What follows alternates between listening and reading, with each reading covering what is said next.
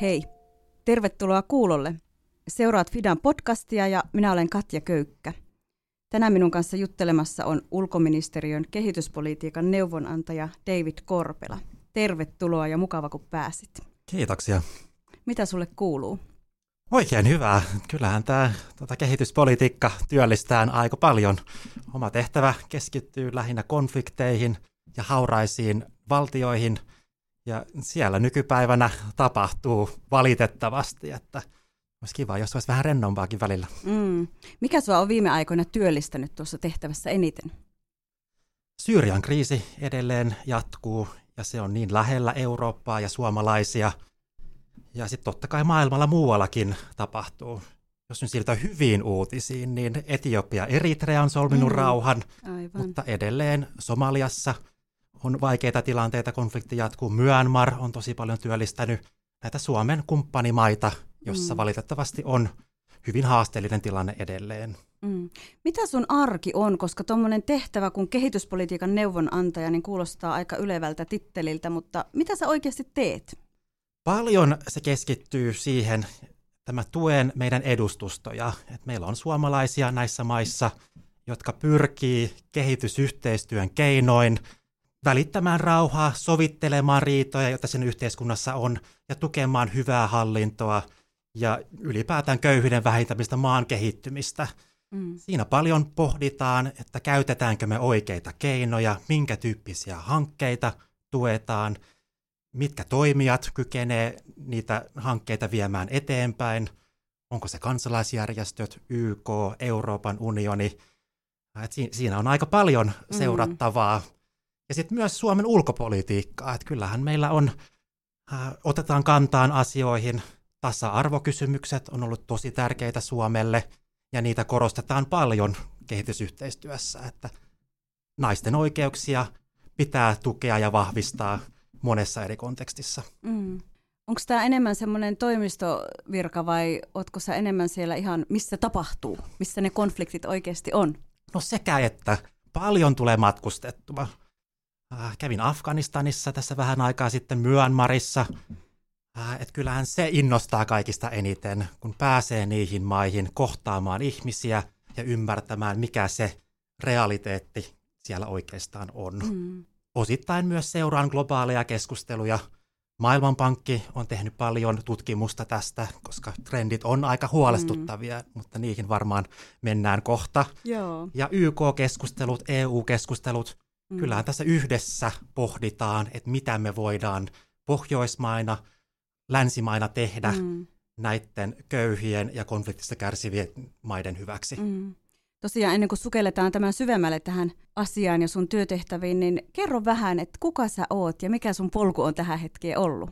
Sen verran tiedän, että oot paljon liikuskellut maailmalla ja asunutkin monessa maassa, mutta kuka sinä olet? Joo, no tämä, tämä on vähän sukuvika, jos näin, näin voi sanoa, että omat vanhemmat ollut kehitysyhteistyössä, lähetystyössä, asunut lapsuuteni Keniassa ja sitten sen jälkeen käynyt lukion Malavissa – olen myös vähän niin etunimi viittaa Kanadan suomalaisia, niin tota, tuli siellä jonkun aika opiskeltua ja sitten maisterin tutkinto Suomessa. Mutta ehkä se mielenkiintoinen vaihe alkoi siitä, kun mä lähdin itse ulkomaille töihin. Mm. Haitin maanjärjestyksen jälkeen 2010 kirkon ulkomaanavun palveluksessa menin sinne ja vietin pari vuotta ihan kädet savessa humanitaarisessa työssä.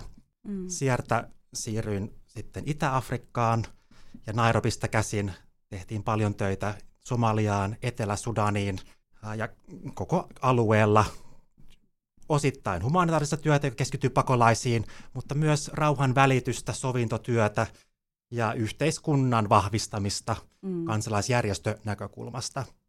Sen jälkeen tarina vielä jatkuu, niin. että siirryin sitten vähän eri toimijalle Euroopan unionin palvelukseen – Mogadishuun poliittiseksi neuvonantajaksi. Halusin vähän hyödyntää sitä operatiivista kansalaisjärjestökokemusta ja tuoda sitä näkemystä enemmän ulkopolitiikkaan ja eritoten EUn ja suurten toimijoiden mm. Äh, politiikkaan ja toimintaan. Et siellä vietin pari vuotta ennen kuin sitten palasin Suomeen tähän nykyiseen tehtävään. Et se ehkä myös selittää vähän, miten olen tähän, tähän päätynyt. Mm.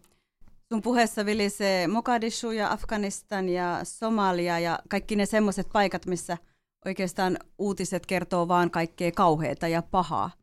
Minkälainen pelipaikka se on suomalaiselle asiantuntijalle? Onko siellä vaikutusmahdollisuuksia? Kyllähän se arki on aika hurjaa. Et mm. Siinä suomalaisille, jotka on tottunut kävelemään kadulla ja käymään kahviloissa, kun pitää asua muurien sisällä ja nukkua luotiliiviä kypäräsängyn alla, niin mm. kyllähän mm. se pysäyttää suomalaisia, joka on tottunut hyvin avoimeen yhteiskuntaan, jossa ollaan paljon luonnossa, niin nämä kun viedään pois, mm. niin se laittaa paljon miettimään, että onhan se hienoa asua Suomessa ja meillä on suuri, suuri etuoikeus olla tämmöisessä maassa, mutta kyllähän se samana haastaa sit sitä toimintaympäristöä ja siellä toimimista. Mm. Suomesta on paljon ammennettavaa, että miten me ollaan maailman vakain maa, jos katsoo tiettyjä indeksejä, mm. niin kyllähän siitä on hyvä ottaa oppia toisen maan vakauttamiseen. Koulujärjestelmä on Suomen ollut tosi tärkeää. Hyvä hallinto, miten mm. me järjestetään eri palvelut ja ylipäätään mie- mielletään yhteistyö valtion ja kansalaisyhteiskunnan välillä. Nämä on outoja ajatuksia mm. maalle, jossa hallitus on tottunut siihen, että kansalaisista syntyy epävakautta ja turvattomuutta ja voidaanko me luottaa heihin, niin siinä on paljon annettavaa myös tästä suomalaisesta kokemuksesta ja mm. meidän omasta yhteiskunnasta. Kerrotko tässä vaiheessa, että mitä on hauraat valtiot? Mitä tarkoitetaan haurailla valtioilla, kun tämmöinen termi aina näissä yhteyksissä vilisee? Se on hyvä kysymys. Se käytännössä äh, tarkoittaa, että valtio ei itse kykene tuottamaan laadukasta hallintoa tai hoitamaan suhteita hallinnon ja kansalaisyhteiskunnan välillä. Mm. Sitä kuvaa paljon levottomuudet, konflikti, palvelut puuttuu. Se, se maa ei vaan ei kykene tarjoamaan palvelua tai hallitsemaan sitä tota, yhteiskuntaa. Mm. Kun sä oot liikkunut Aasiasta Afrikkaan ja Lähi-Itään, niin onko jotakin semmoista, joka yhdistää näitä hauraita valtioita? Millä sä jotenkin itsellesi selität, että ne on siinä pisteessä, missä ne on? aika monessa niin ne, ne yhteiskunnan omat mekanismit hallita konfliktia. Itse asiassa konflikti on normaali asia. Riitoja syntyy perheessä, yhteiskunnassa. Suomessa on käräjät, on oikeusjärjestelmä, joka mm. kykenee sovittelemaan riitoja. Näissä maissa eri syistä, onko se joku siirtomaa historia, joka romuttaa niitä paikallisia käytäntöjä, paikallisia mekanismeja – vai onko se sota, joka on syttynyt ja sitä myötä nämä me- omat mekanismit ei enää toimi, mm. niin siitä sitten alkaa syntyä konflikti pienestäkin asiasta.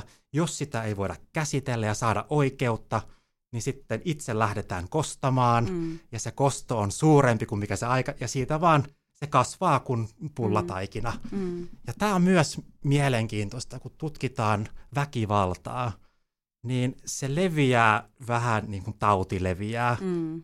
Ihminen, joka on kokenut väkivaltaa, on 40 prosenttia, jos nyt voi määritellä sen, niin todennäköisempää, että hän myös käyttää sitä. Joo. Väkivallan uhrista tulee myös väkivallan käyttäjä. Mm. Ja se myös tarkoittaa, että se leviää ja leviää, ja siitä sitten tulee normaalia mm. yhteiskunnassa. Mm. Mitä ne on ne konkreettiset toimet sitten, mitä semmoisessa tilanteessa voi tehdä? Pyydetäänkö teidät paikalle vai meettekö te paikalle neuvomaan? Jos konflikti on paisunut jo niin pahasti, että se ylittää uutiskynnykset, on ihmisoikeusloukkauksia, niin kyllähän aika pitkälti joudutaan voimakeinoin rauhanturvaajien avulla ja mm. eri turvatoimien kautta jollain tasolla rauhoittamaan tilannetta. Mm. Ulkopuolelta tuleva ratkaisuhan ei ole pitkäkestoinen, että sillä ei ratkaista sitä ongelmaa, Mm. Mutta tämmöisten turvatoimien kautta päästään paikan päälle ja yritetään lähteä purkamaan sitä konfliktia, tukemaan eri ryhmiä, eri osapuolia siitä, onko se nyt olemassa oleva hallitus, jotka mm. on myös usein osa sitä ongelmaa, eri ryhmittymät yhteiskunnassa, jotka on myös osa mm. sitä ongelmaa, ja sitten vähemmistöryhmät, jotka on kärsinyt ja kokenut, niin näitä kaikkia tarvitaan – jollain tasolla synnyttämään yhteiskunnallinen sopimus uudestaan, jos mm. nyt voi mm. valtioopin jargonia käyttää. Aivan, joo. Kerro joku semmoinen onnistunut tarina, ettei ihan upota tämmöiseen konfliktisuohon jo alkumetreille. Joo, no nyt viittasin tuossa alkupuheessa myös Etiopiaan ja Eritreaan. Siellä on 20 vuotta ollut käytännössä täys mm, sotaa, että on, on ollut riidat, on ollut täys, kaikki yhteydet on, on poikkaistu. Mm.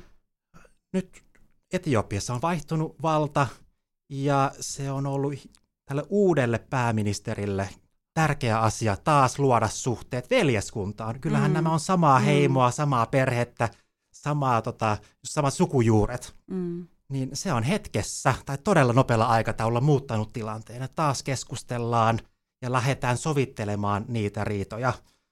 Kuinka paljon siellä on ulkopuoliset mukana, niin aika vähän.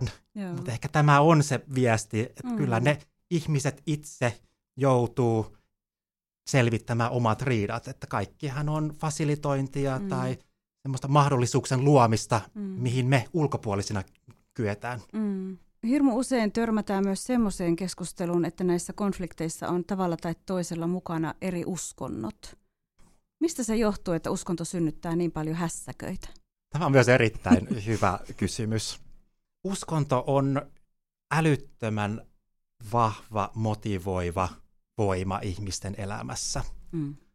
Se tuo merkitystä ja ihminen käytännössä mieltää itsensä osaksi jotain suurempaa. Mm. Ja heti, jos, jos täm, tämmöinen voima tulee elämään ja siivittää jonkinlaiseen toimeen, mm. niin se on niin vahva, että sitä vastaan on vaikea perustella tai mm. keskustella mm. tai, tai väitellä. Mm. Se on tämmöinen taivas-helvetti asetelma, vai mitä? On, mm. joo, ja se on hirveän vaikea. Mullekin monet sanoo, mm. että no Jumala puhui mulle ja kertoi mm. mulle tätä. Mm. Mitä, mitä siihen vastaa, niin, että en mä voi sanoa, että ei, ei ole puhunut sulle tuommoisia. Mm. Konflikti on valmis. kyllä, kyllä. Mm.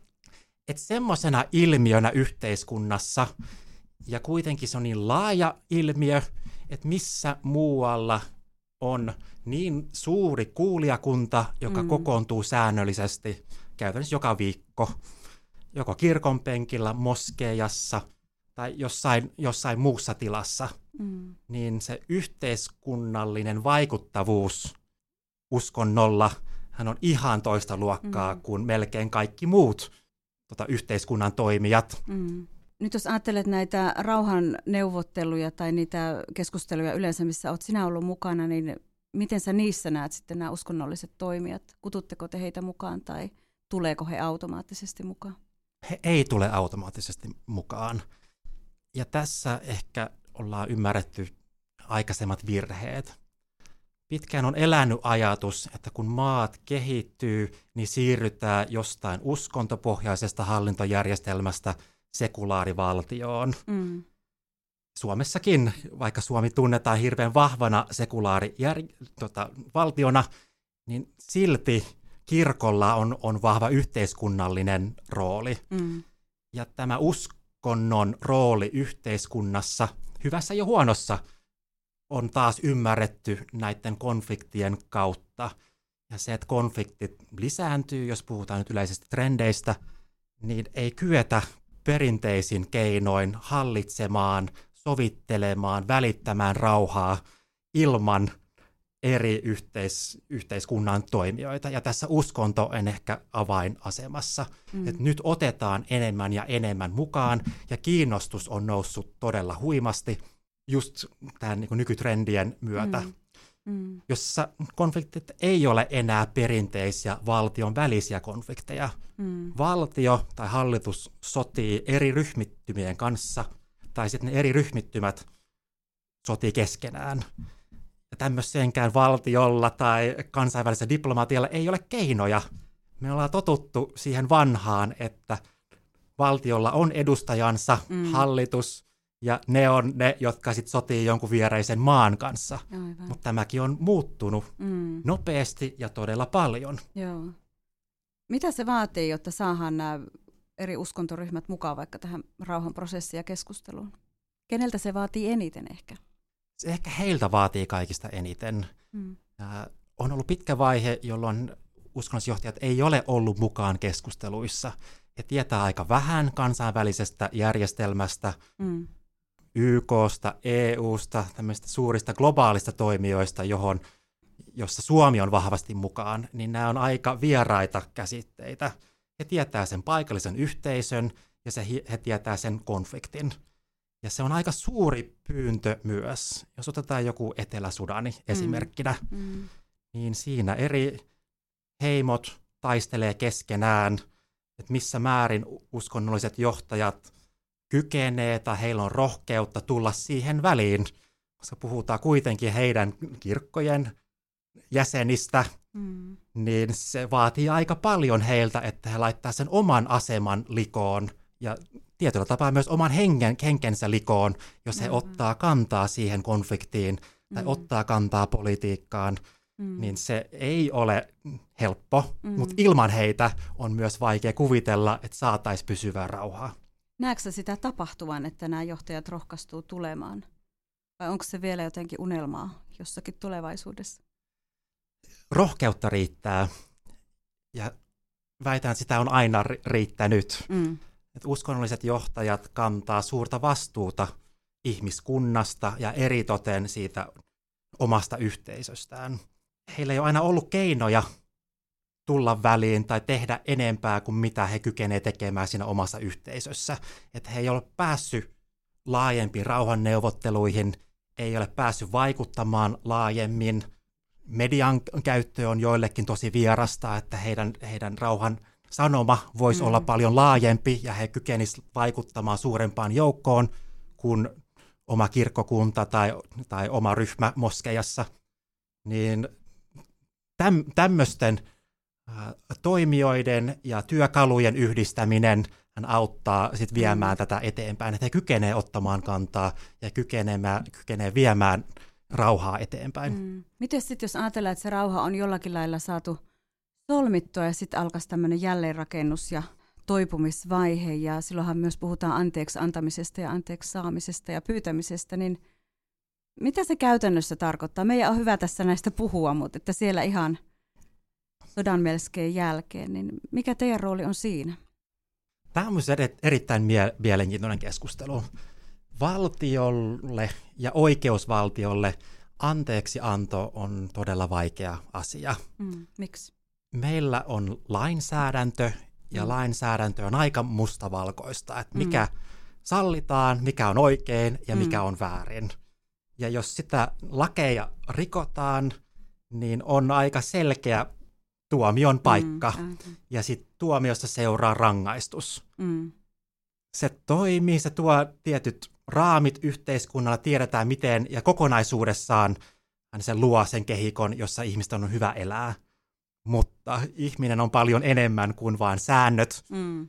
Tämmöinen inhimillisyys ja ymmärrys, että ihmiset tulee eri konteksteista ja ei kaikkia voi rangaista, eritoten sodan jälkeen – anteeksianto, sovinto ja totuusprosessit on melkein kaikki, ne onnistuneet on ollut uskonnollisten toimijoiden vetämiä, mm-hmm. koska he kykenevät ottamaan kantaa yhteiskunnassa eettisiin kysymyksiin mm. ja tuomaan hyvin inhimillistä ymmärrystä. Ja ehkä Suomessa, jos palataan tähän Suomen mm. kontekstiin, niin maahanmuutto ja muuttoliike keskustelussa ollaan nähty Joo. sama ilmiö. Joo. Virkamiesten poliitikkojen on ollut todella vaikeaa ottaa mm. inhimillistä kantaa mm. paluumuuttoihin. On säännöt, on kriteerit, mm. käännytetään tietyn perustein, mutta kirkko on taas tuonut siihen ihan erilaisen mm. keskustelun ihmisestä ja mm. hänen taustasta ja hänen tarinasta, johon politiikka ja yhteiskunnan mm. muut rakenteet ei, ei kykene. Mm. Että se tuo pehmeyttä Aivan. Mm. keskusteluihin, päätöksiin mm. ja myös yhteiskuntaa, että konfliktin jälkeen tarvitaan älyttömästi anteeksi antoa, mm. mm. Tarvitaan ymmärrystä, politiikka, äänestäminen, demokratia tietyllä tavalla repii yhteiskuntaa, mm. koska sun pitää tiettyä ehdokasta tai tiettyä ryhmää mm. äänestää mm ja konfliktin jälkeen nämä on erittäin, erittäin tärkeitä. Siinä jälleenrakennusvaiheessa uskonto tuo jatkuvuutta, eheyttää yhteiskuntaa tietyllä Mm, tapaa, mm. jos he lähtee siihen positiiviseen rooliin. Mm, aivan. Tässä on myös Mm. pakko todeta se negatiivinen rooli, Mm, mm, ja siksi hän uskonto myös aiheuttaa paljon kohua, jos palataan tähän aikaisempaan aivan. kysymykseen. Radikalisoituminen, Mm, hän on todella vakava globaali ilmiö, jossa uskontoa voidaan vääristää. mm, Ja melkein jokaisesta uskonnosta löytyy Mm. radikaali siipi, jossa otetaan se perussanoma ja sitä lähdetään tulkitsemaan ja sitä vahvaa motivoivaa voimaa lähdetään käyttämään joko väkivallan lietsomiseen tai Mm. tietyn poli- poliittisen agendan eteenpäin viemiseen. mm, Ja siinä myös samalla tavalla on todella vaikea päästä siihen muuttamaan siihen Mm. keskusteluun, mm, koska se on niin, niin vahva. Ja kun puhumaan, puhutaan elämästä suuremmista asioista, Aivan. niin mm, miten, mm, miten sitä lähdetään järjellä tai keskustelulla tai argumentaatiolla purkamaan? mm. Onko tämä nyt yhtä tulipalon sammutusta tämä touhu maailmassa nykyisin? Eikö mitään ole tehtävissä ennaltaehkäisevästi tai jotakin dialogia näiden ryhmien välillä synnyttää ennen kuin se räsähtää ja ollaan siinä sotatilanteessa? No nyt, jos nyt myönnän ihan rehellisesti, että viimeiset kahdeksan vuotta, jos katsoo näitä, näitä globaalitrendejä, niin se on tuntunut hyvin paljon tulipalojen sammuttamiselta. Ollaan vasta heräämässä siihen, että maail- maailmassa on tapahtunut todella paljon. Mm. Jos verrataan tilastoja, mitä oli 2016 versus mitä oli 10 vuotta aikaisemmin, niin pakolaisia on kaksi kertaa enemmän, maan sisäisiä pakolaisia on viisi kertaa enemmän, siviilejä uhre, siviiliuhreja on kuollut paljon enemmän. Et nämä on todella huolestuttavia käyriä, jotka Mm. on lähtenyt yhtäkkiä 2010 jälkeen käytännössä huimaan nousuun. Mm. Ja se on ollut yllättävää meille. Maailmansotien jälkeen se on ollut tasaista laskua, että maailmasta on ollut, tullut rauhanomaisempaa ja, ja näyttänyt hyvältä, mutta yhtäkkiä demokratiaa haastetaan, totuutta haastetaan, konflikteja syntyy, herääminen Mm. Maailman nykytilaan on vienyt paljon aikaa ja siis se herääminenhän on tulipalojen sammuttamista. Ollaanko me myöhässä? Ei, eihän me voida ikinä nuorelle miehelle sanoa, että on myöhäistä, niin ei, tämä ei vaan ole mahdollista. Mä oon jo niin vanha, että mä uskalsin heittää. Keinoja on, ja konfliktin ehkäisyä tehdään paljon. Se vaatii rohkeata diplomatiaa, Mm. ja tässä myös väitän, että Suomi on ihan eturintamassa. Rauhan välitys on otettu todella vakavasti. Suomella on hyvä maine, hyvä asema. Meillä on myös vaikea oma historia, Mm. josta ollaan opittu paljon ja kyetään toimimaan neutraalina rauhan välittäjänä monessa kontekstissa. Se vaatii meidän, meiltä, virkamiehiltä, diplomaateilta, suurlähettiläitä rohkeutta, että he näkee siinä yhteiskunnassa piirteitä, jotka saattaa johtaa konfliktiin. Jos me kyetään vuoropuhelun kautta yhteiskunnan instituutioiden rakenteiden vahvistamisen kautta ehkäisemään konfliktia, niin siinä säästyy ihan älyttömästi, ei vaan rahaa, koska siihen voidaan myös laittaa rahallinen arvo, mitä Mm. sota meille maksaa. Mutta se luottamuksen menetys, se ihmiskunnan näkemys, Mm.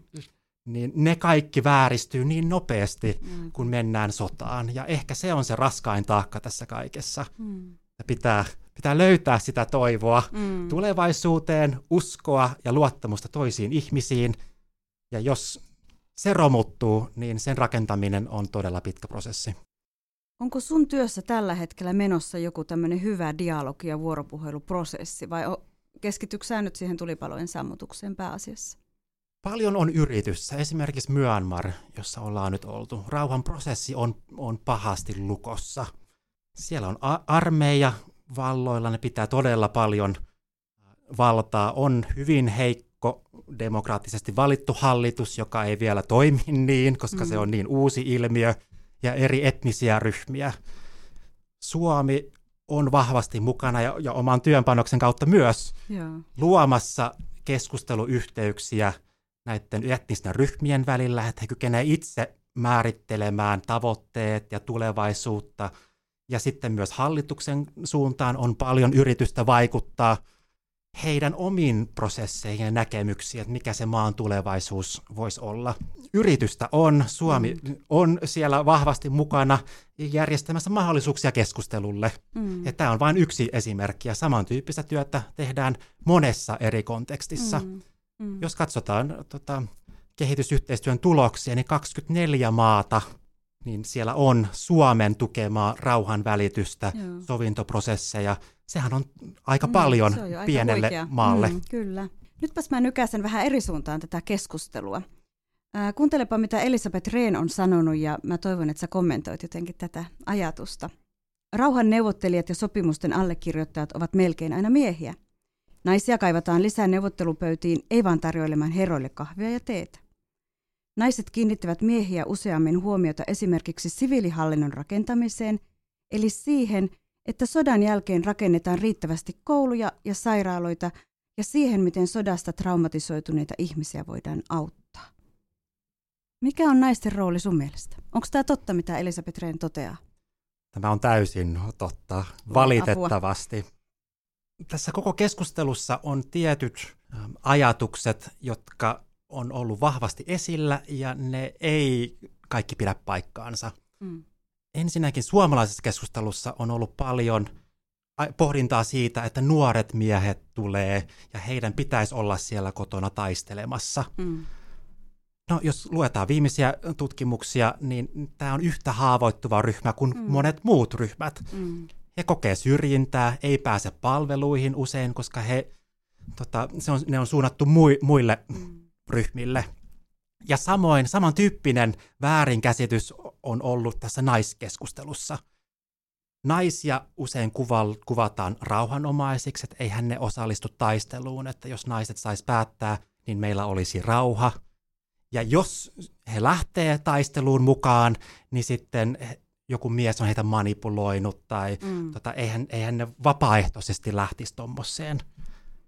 Mutta se täysin ottaa pois sen naisen oman päätöksenteon. Mm. Mm. Ja myös tästä tämän ajatusjuoksun myötä naiset jätetään pois rauhan neuvotteluista. Eihän ne ole niitä pahoja mm. osapuolia. Ei niiden tarvitse olla täällä neuvottelemassa he on puolet sitä yhteiskuntaa. Mm. Mm. Ei, ei tätä ryhmää voi jättää pois. Mm. Tutkimusten myötä on osoitettu, että vain 5 prosenttia, jos sitäkään, jotkut sanovat 2 prosenttia vaan rauhan neuvotteluista ja niistä ihmisistä, jotka siellä pöydän ympärillä istuu, mm. niin on naisia. Ja kuitenkin edustaa puolet sitä koko mm. yhteiskunnasta. Mm. Niin eihän se näin voi mennä. Mm. Ja se myös johtaa siihen, että rauhansopimukset epäonnistuu. Joo.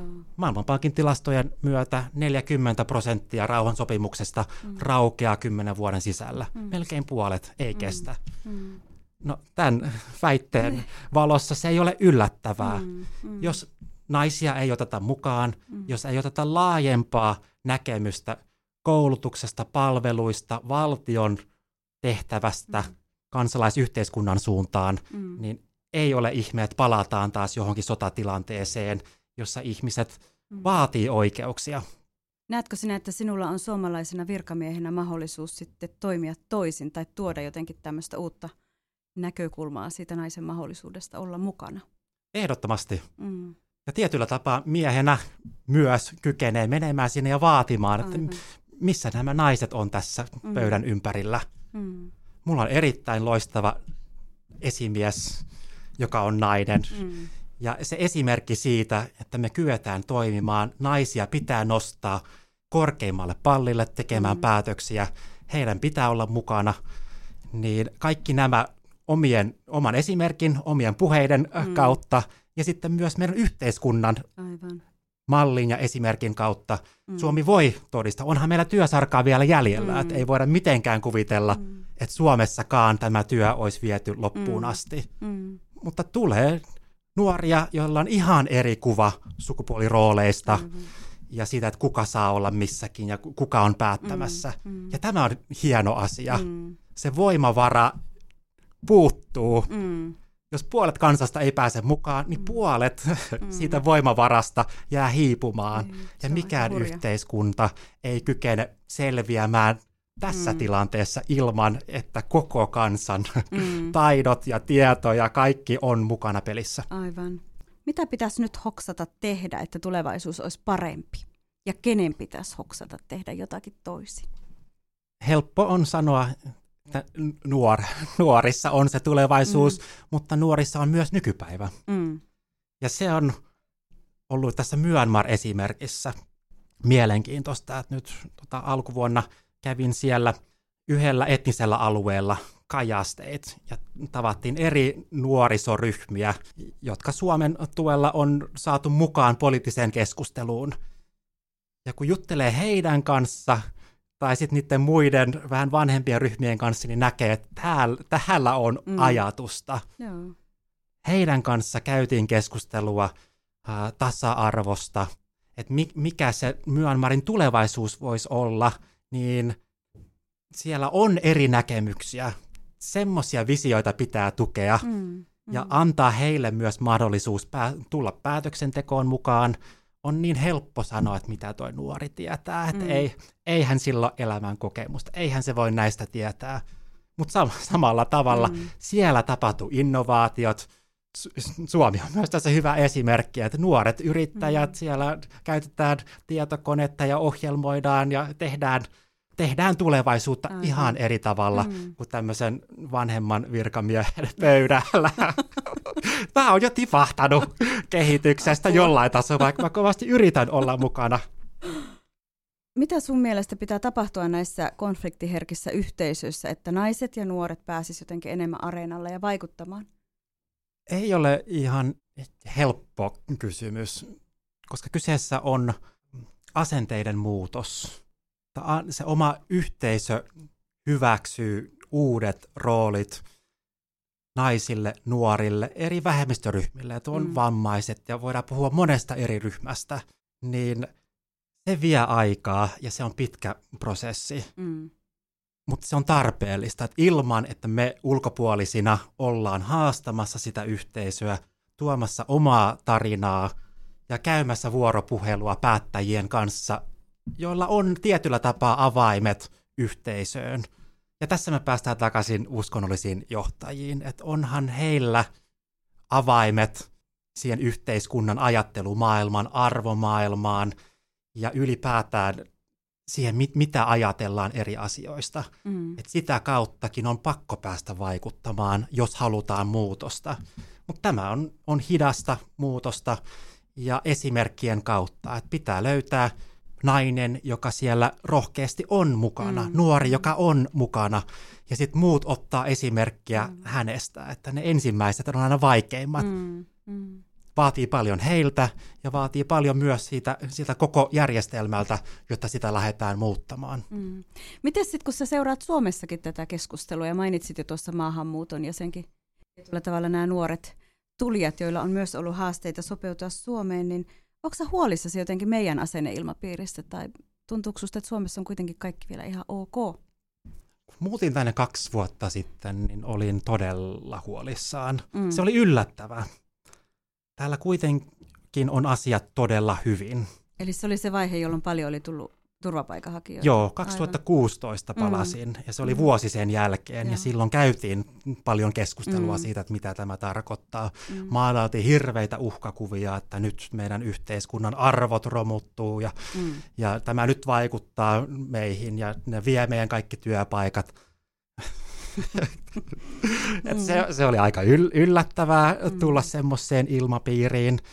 Ja paljon peilasin myös omaa perhettä ja omaa menneisyyttä. Mm. Et isän perhe on 50-luvulla lähtenyt Suomesta Kanadaan ihan Aivan. samassa tarkoituksessa. Mm. Mm. Suomi on saanut apua ja vaurastunut sen mm. verran paljon, että pääsin, tai se perhe mm. lähti itse mm. Hakemaan toimeentuloa ja uutta mm. elämää jostain muualta. Et mm. Meidän lähihistoriassa, nyt puhutaan mun vanhemmista, Aivan. jotka on ollut silloin, tai isä viisivuotias, mm. ja isovanhemmista – että miten nopeasti ollaan unohdettu oma historia ja jotenkin ei sitä omaa tarinaa sallita mm. muille. Niin.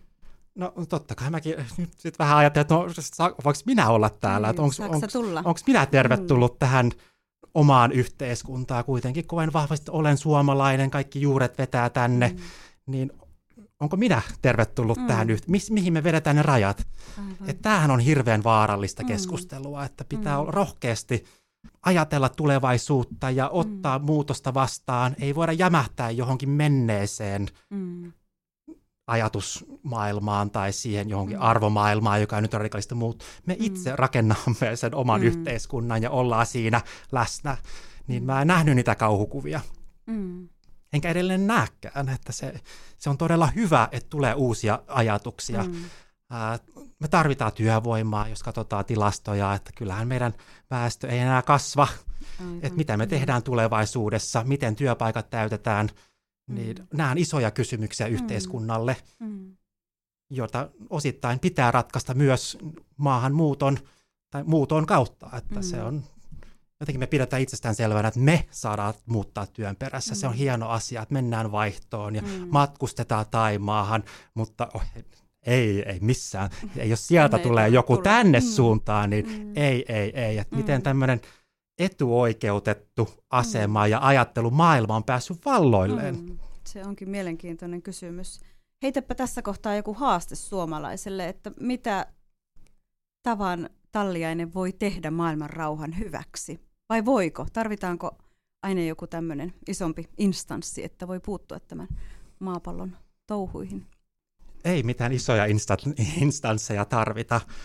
Ähm, täällä kaduillahan liikkuu pal- paljon ihmisiä, jotka tarvitsee apua, jos aloittaa ihan sieltä omasta lähipiiristä, omasta perhe, perhekunnasta. Että se kulttuuri, että autetaan toisia, tai edes keskustellaan, moikataan toisia, mm. luodaan jonkunlaista vuorovaikutusta, mm. niin siitä se lähtee. Totta kai on vastaanottokeskuksia, on eri tapoja lähteä vapaaehtoistyöhön mukaan. Jos haluaa lahjoittaa rahaa, niin sehän on yksi muoto. Monet kyselee multa, että miksi, että mikä tämä sinut on siivittänyt tuonne maailmalle. Mm. Niin ei se ole mikään semmoinen velvollisuuden tunne, että nyt mun on pakko auttaa, tai, tai semmoinen häpeän tunne, että mulla, mulla on niin paljon, että mun pitää, mun on pakko auttaa muita. Mm. Se on enemmän etuoikeus, että meillä on niin paljon, että auttaminen on etuoikeus. Mm. Se on hieno kohdata ihminen hänen suures, suurimmassa, elämässä, elämän suurimmassa hädän hetkessä. Mm onko se nyt Haitissa, onko se Somaliassa, se hänen maailma on siinä. Hän ei pääse johonkin turvalliseen kotimaahan, mutta hänen kohtaaminen siinä hädässään, niin se on mulle suuri etuoikeus. Ja, ja jos voi kohdata ihmisiä heidän hädä, onko se iso hätä vai pieni hätä, niin sen pitäisi olla meille etuoikeus ja pitäisi olla ilon asia, mm. että vau, kykened jotenkin jakamaan tätä tai mm. lievittämään toisen arkea jollain tavalla. Mm. Ja tämä ilmiö, se voi olla iso, se voi olla pieni. Mm. Uh, jos sitä saataisiin enemmän, niin sitä, sen haasteen mä heittäisin Suomen kansalle. Mm. Kiitos, ei hassumpi haaste.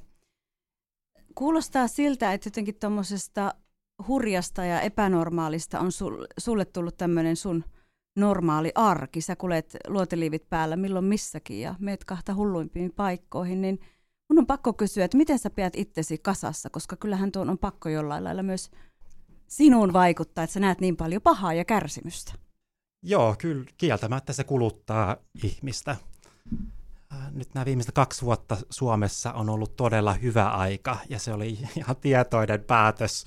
Olin, kuten alussa mainitsin, seitsemän vuotta kiertänyt Haitissa ja Itä-Afrikassa ja sitten pari vuotta Mogadishussa – niin siinä mä itse tajusin, että, että ei, nyt, nyt mm. on pakko ottaa tauko mm. siitä.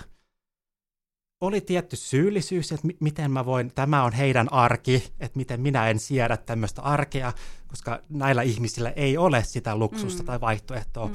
lähteä johonkin kotimaahan lepäämään. Mutta sitten samalla tavalla, jos, jos mä en kykene tekemään töitä tai on liian väsynyt, mm. niin eihän musta ole iloa kenellekään. Mm. Että semmoinen omien rajojen tajuaminen ja omien keinojen, mä kuntoilin tosi paljon, että et pääsin niin liikkumaan ja vähän purkamaan niitä tunteita. Mm. Mutta ehkä se pysäyttävin on paljon konfliktimaissa kiertänyt. Ja konflikti on tietyllä tapaa raskasta, koska toinen ihminen ja se loukkaa ihmissuhteita uh-huh. niin pahasti. Mm. Mutta ehkä se oma, se pysäyttävin tarina on kuitenkin Haitista, että mm. Haiti oli, oli mun ensimmäinen ulkomaan komennus. Saavuin sinne vähän viikko yli järjestyksen, sen järjestyksen jälkeen, mm. ja siellä oli ihan täys, täys kaos, että vielä niin kaivettiin ruumiita mm. niistä raunioista, ja nuori mies lähtee heti toimimaan ja suunnittelemaan mm. hankkeita, mutta se oli noin kuukausi sen jälkeen. Oli paikallisia työntekijöitä ja siellä oli vähän vaikea ajaa. Ne oli paikallinen kuski, joka ajoi sitä autoa, jossa me liikuttiin sit paikasta toiseen. Kartoitettiin tilannetta, sitten tilattiin Suomesta ja ulkomailta eri tarvikkeita, mm. koulutelttoja ja vedenpuhdistustabletteja ja kaik- kaikkea tämmöistä, mitä tarvitaan humanitaariseen apuun. Uh, Mutta se kuski sanoi, että mä haluan näyttää sulle jotain. Okei, okay, mitä, mikäköhän tämä on? Hän sanoi, että mm. joo, että mun koti on tässä matkan varrella, mm. että mennään sinne. Mm. Okei, okay, tämä on mielenkiintoista. Sen unohtaa, kun on kädet savessa tekemässä ne. Niin. töitä, että hei, paikalliset työntekijät mm. on myös elänyt mm. tämän. Ja hänestä päälle päin ei näkynyt mitään Aivan. oireita siitä, että tässä on myös uhri. Niin, niin mentiin sitten mäki ylös, ja siellä oli romahtanut talo, mm. jonka ympärillä sitten leikki lapsia. Sanoit, joo, haluan esitellä, tässä on mun lapset. okei, okay, tosi kiva, ne tuli kaikki puristamaan kättä. Mm. Ja tota, mutta vaimoa ei näkynyt. Mm. Niin sitten hän sanoi, että joo, että, että toi pieni semmoinen kumpu siinä vieressä, niin hän on nyt kuukausi sitten haudannut hänen vaimon siihen. Oho, oh. että se tuli tosi kasvoille joo, se, että joo. hetkinen, mm. tässä on niin kyse, että ihmisen kohtaamisesta. Mm, puhutaan oikeasti ja elämästä ja kuolemasta. Kyllä. Mm. Ja sitten siinä, heillä oli jo beto, betonikatto, oli kaksi pientä reikää siinä katossa. Mm. Noista reijistä mä oon kaivannut mun omat lapset niistä raunioista. Ne oli päässyt sohvan taakse. Mm. Ja sohva oli kantanut sitä betonikattoa sen verran paljon, että hän sai ne lapset pois mm. sieltä. Ja hän sanoi, että mä haluan vaan kertoa sulle tämän, tämän tarinan että se on mulle tärkeää, että joku tietää niin. sen minun tarinan. Aivan. Ja ehkä tämä on ollut se niin pysäyttävin Joo. mun koko, tai Joo. tähän asti mm. uran aikana. Mm. Että kyse on ihmisistä, mm. sitä inhimillisyyttä. Jokaisen mm. ihmisen taustalla on tarina. Mm. Onko se nyt maahanmuuttaja, onko mm. se joku, joka mä kohtaan, kohtaan Mogadishus Suomen kadulla, ihan suomalainen. Mm. Että jokaisella on se oma tarina mm. ja se että kohtaa sen ihmisen ihmisenä mm. ja antaa tilan näille tarinoille, niin se siivittää eteenpäin Joo. ja se on ehkä tässä mm. se oman työn ydin. Mm. Mm.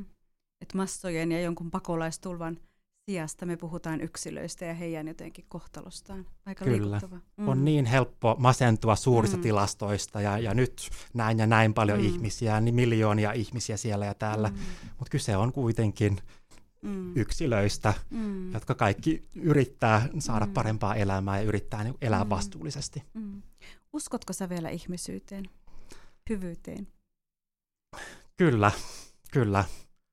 Ja tämä on myös ollut mm yllättävä havainto. Kun kiertää maissa, jossa olettaa, että näillä ihmisillä, jos, jos jollakin on oikeus mm. kyynistyä, masentua, he on menettänyt kaiken, kokenut ihan älyttöntä väkivaltaa. Mm. Tarinat on niin hurjia, että apua, niiden kuunteleminen on uuvuttavaa itsessään. Mm.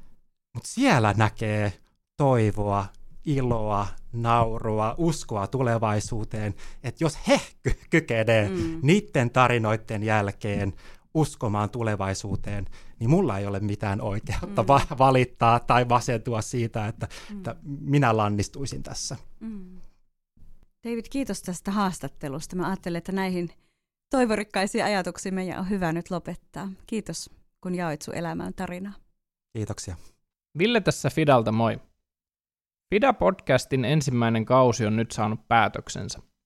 Tämän kauden aikana ollaan puhuttu esimerkiksi radikalisoitumisesta, vanhemmuudesta, elämästä Pohjois-Korean ja Butanin suljettujen valtioiden sisällä ja monesta muusta mielenkiintoisesta aiheesta.